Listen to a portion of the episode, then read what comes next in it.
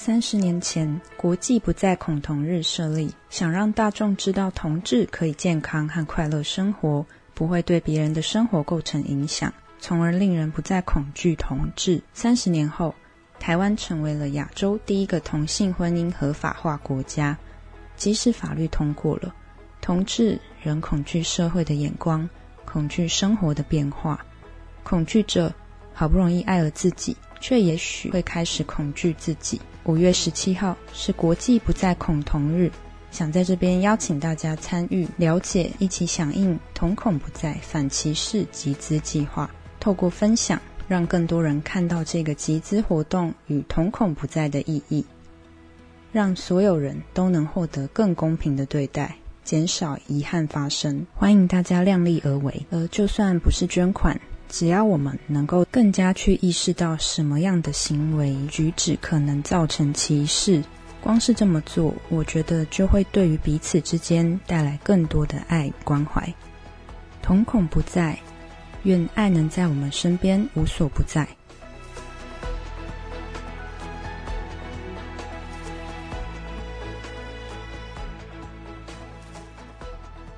嗨，我是宁。这一次要来跟大家分享的书，是由台湾同志咨询热线协会所出的《阿妈的女朋友》。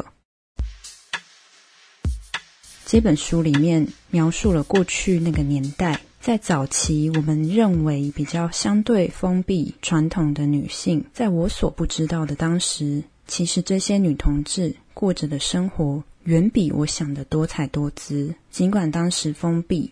却往往无法阻止他们去追求自己所热爱的人。书里面集结了许多人的故事，透过采访、侧记、撰写属于他们的风花雪月，而这些人的名字也经过化名，保留他们的隐私，可能真实的去呈现他们写实的心路历程，在爱情、情欲的追求探索过程，他们是如何直面自己的人生。而在那个年代，再怎么勇敢。再怎么直面，仍然很难对抗社会体制传统的枷锁，而留下一个个带有悲伤、遗憾的尾韵。这边提到，早年的 T 穿着成套的西装，在街头与结拜兄弟玩乐喝酒，将中意的女性视为囊中物，总有许多浪漫手段打动女人的心，又把女人放在掌上疼惜。但他终究不是男儿身，或许终身的承诺无法由自己来做，只好将心爱的女人送进男人的臂弯。在这篇故事里提到的黄晓宁与阿宝，就在这样的时代下生长出属于自己的同志生活。帅气的外表并不招惹异样眼光，而是更多爱慕的眼神投射。风流的背后却藏不住情感不被眷顾的事实。为自己。女人做出好的打算，只能看着她披上婚纱嫁为人妻，成为男人身边的贤内助，是关系的结束，也是不得不面对的义务。作为亲密消逝前最后的一抹浪漫，网络提供新的空间，让女同志可以超越空间的限制，认识彼此，也为女同志创造生命的许多可能。网络世界让同志身份不再只是心照不宣的错遇之时。更是融入体制的开始。更多的谈论以及场所聚会，每个人不会只孤独的等待相遇的机会，而是了解世界上有许多和自己一样的人。踏入圈子，从这一刻算起。本书的第一篇故事就是从阿宝的故事说起。阿宝出生在一九三八年的园林，上有两个哥哥，是女生排行的长女，下有一个弟弟，一个妹妹。阿宝小时候穿的是哥哥长大留下的男生衣服。十三岁跟着姑姑到台北，跟姑姑一起住在他工作的铁路局宿舍，开始在台北生活，做过各种工作：早餐店、豆浆店，在电影公司送片到各地戏院、百货公司，拿到薪水就寄回园林老家给父母。后来也曾经自己做过三年的生意，跟果农包山。荔枝、龙眼、芦笋收成了，再交到公司做罐头。作为听故事的人，心里有一些疑惑，会想着：小时候曾因为不像女孩被骂吗？家族、邻居、同学会嘲笑或以奇怪的眼光看待吗？短发，全套白西装，骑着孔明车。一群穿裤子的女生在延平北路穿梭而过。这场景发生在半世纪前，台北最热闹的大桥头闹市街头。阿宝回顾，当时我十七岁，就跟一群同款穿裤的结拜。我们有十三人，我排行老七。这一群一样穿裤的老 T，白天工作，晚上就混在一起，常在外面混到夜里。两三点才回到台北车站附近西站阿姑的宿舍，怕被骂，后来就搬出来租房子。在那个近半世纪以前，社会还不了解同性恋，更谈不上接受的古老年代，同性恋、同志、T 这些名词还没有成为当时这群人身份认同的时代。他们已经找到同类相聚，也跨越现世往来互动。用现在的想法来看，已经是一种。准同志社群，阿宝行走江湖有豪迈之气，五湖四海就讲个义气。有一次去台南下营玩，有一个女人在卖芭乐，她说剩下三颗要卖完才能去买米买菜煮给小孩吃。阿宝听完二话不说，丢一千元给她，芭乐也不要了。一群同行的朋友笑他，芭乐没买还给人家一千元。阿宝说：“三个孩子等着吃饭，你听到不会难过吗？”二十六岁开始交女朋友，前后有十八位。古早不是没有同志社团、没有同志社群，也没有网络吗？竟然还可以有十八位女友，都是去哪认识的？两个女孩走在一起，我们一群就起哄来去撞她，撞了如果她不会骂我，这才交得到。听阿宝这样说，让人睁大眼睛吓一跳，讲的直率夸张。其实是为了吸引路上的女生，骑孔明车故意制造假车祸。在那个没有社群、没有同志社团的年代，喜欢女生的女生也只能挖空心思想出这种不打不相识的妙招。看起来是情场高手的阿宝感叹：现在女生比较没有定性，不像我们那时候教的女孩单纯。我不爱上班的，有的上班女孩都会拿钱要给我用，我不要。女孩对她好。来就帮他洗衣烫衣，有时阿宝玩到半夜才回家，女友还起来煮点心给他吃，非常照顾他。而且我交往的大多是独生女。他回忆着，台中那个建筑师的女儿，住杭州南路，还有住汀州路的，也是独生女。有一个只要看到他和其他女生聊天，就觉得他看上别人而吃醋，吵到后来，他的父母还来拜托我要让他。女友的父母不会反对你们交往吗？听到这里，我们忍不住提问：不会反对，才叫我让他三分呢。不过当时社会仍普遍有结婚才对的价值观，有的要去结婚，我也是说好让他去结；也有女友不去结婚，我硬叫他去结，舍不得的变成我跑给他追。对我们来说，两人相爱不是应该要一起对抗逼婚吗？你支持他们去结婚？阿宝说：“人家父母来拜托我啊，算说是父母都已经放软身段来跟我拜托。他们说我们继续在一起，最后也没有办法结婚。你不会觉得难过吗？要说难过，也没什么难过，不知道什么叫做难过。那时候我的女人太多。他用一句听起来很臭屁的炫耀话，看似轻描淡写，为当时的心情注解。这其中。”究竟是阳刚惯了，所以不让人看到柔弱的一面，还是面对不可能撼动的当时的社会压力，只能被迫认清现实的无奈妥协？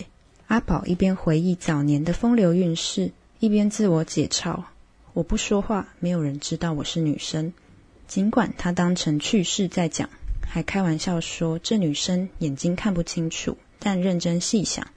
这些被当笑话的情节，也就是只准生理性别一男一女结婚的婚姻制度下，对同性恋人的不公平。没想到，就这样，他自己也踏入了异性婚姻。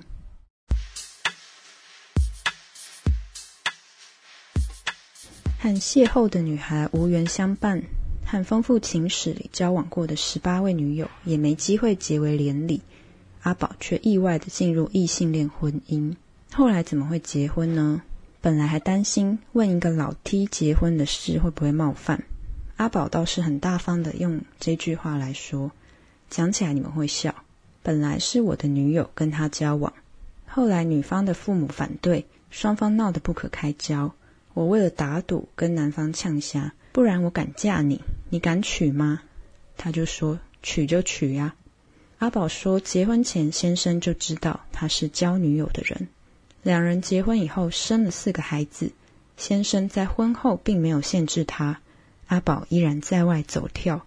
四十二岁那一年，先生过世，没有留下什么财物。当时最大孩子十九岁。其他三个还在念书，面对庞大的经济压力，阿宝毅然决定前往日本工作赚钱。这一去就是十一年。阿宝在酒店做吧台，十一年换过六家店。刚去的时候也不懂日文，慢慢学，接待客人要说的日语，一个一个用国语写，贴墙上当小抄。日本薪水高，前年前期五年月入约六万台币。后来日文流利了，月入十多万。四个小孩当时自己在台湾生活，靠当时已经出社会工作的老大同照顾其他弟弟。在日本工作十一年，后来自己租公寓，白天没上班的时候去打爬庆狗，要去哪都没人管，一人自由自在，很符合阿宝的生活习惯。大儿子要耍不，拜托我回来。混迹天涯，看尽人生。虽然不曾和女儿面对面问过，不过阿宝很早就看出女儿也是喜欢女生。我又不是看不懂，我早就看出来了。形形色色的人看太多了。经过那个对于不婚者总会给压力的社会，问阿宝会不会烦恼以后女儿一个人？他说：“说不会想是骗人的，做父母的都会。”我也是想过，如果未来有一天我眼睛闭上，他怎么办？不习惯直接表达亲情的阿宝，一如年轻以来的江湖来去的潇洒，不曾过问女儿的感情状况。他不喜欢人家念，也一样不去管别人。要不要结婚是他的自由，不嫁比较清闲。有人结的不好也是烦恼。以前儿子还说不要姐姐嫁给医生、警察，阿宝直接骂他。你做人家弟弟的，管人家管那么多。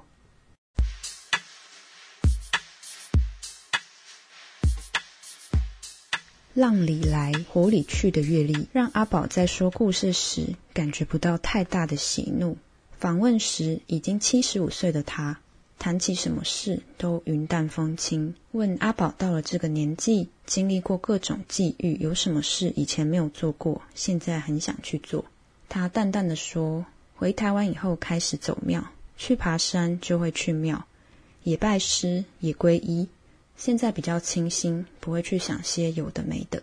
以前的日子属于江湖，属于朋友，现在则是和子女家人相处为重。儿女会带他去吃饭，出国也邀他。有一次，大儿子要去美国，小儿子要去法国，两个都问我：“你要跟哪一个？”我两个都不要。表面上是唠叨，言语不通不自在，言谈中却流露着心满意足。有时候儿子出国，媳妇上夜班，阿宝就去帮忙带孙子。他夸赞孙子聪明，还会英文。围绕着孙子叫阿妈的场景，成为阿宝老年生活主要的画面。这一篇就是阿宝的故事，而在文章里面会特别去注意到。文章在撰写中的用字，用来代称阿宝的他，不是女部的他，而是人字边的他。身为 T，有阳刚像男性的外表，是否希望自己也被视为真正的男性？而这当中，面对自我认同、性别认同的状态，就只有经历过相似心境的人可以体会。这让我想到，之前我因工作的关系参与过一场活动。当时协助我的工作人员有他的伴侣前来参加。当时我听他说：“这是我的男朋友。”当我抬头一看的时候，那是一个样貌清秀、中性打扮的女孩，而她称她为男朋友。我知道有很多女同志之间或许也会这样去代称，可能也不需要多说什么，只是会让我自己去联想，在称为男朋友的背后。是不是还对于自我的认同有一段距离？希望可以被正常看待的期待。以我自己的经验来说，往往是自己的那一关才是最关键的门槛。是因为自己在意，是因为自己过不去，所以才会用社会更能认同的词句来代表。在故事中的这些阿嬷，或许也曾是许多女生的男朋友、女朋友，在他们口中，可能就会以男朋友称之。而他们自己也或许会这样认同认知。除了生理性别，或许更让我们去看见生理性别之下每一个灵魂、每一个心灵，在对爱的探索与渴望中，是如何去与时代的标签做抗衡。最终，我们还是会希望，我们能够面对那个最真实的自己，不论他是男是女，不论是跨性别、泛性别。这些是社会用来分类的标签，但关于我们真实的处境、真实的认同，就由我们自己来认同。如果你的朋友是同志或者是性少数，我相信他们一定有很多故事是值得被记录下来，期望能够被理解的。我们不一定希望摊在阳光底下，但如果身边有人愿意去理解我们，无论是同志或作为一个人。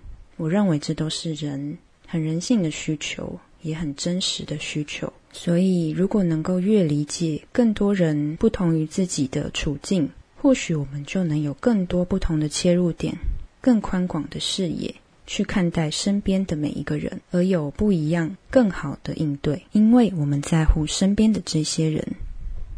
我是宁，今天的分享就到这边。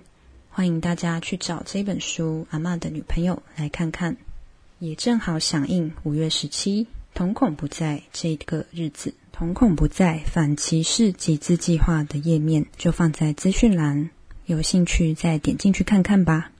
我们下一本书再见，拜拜。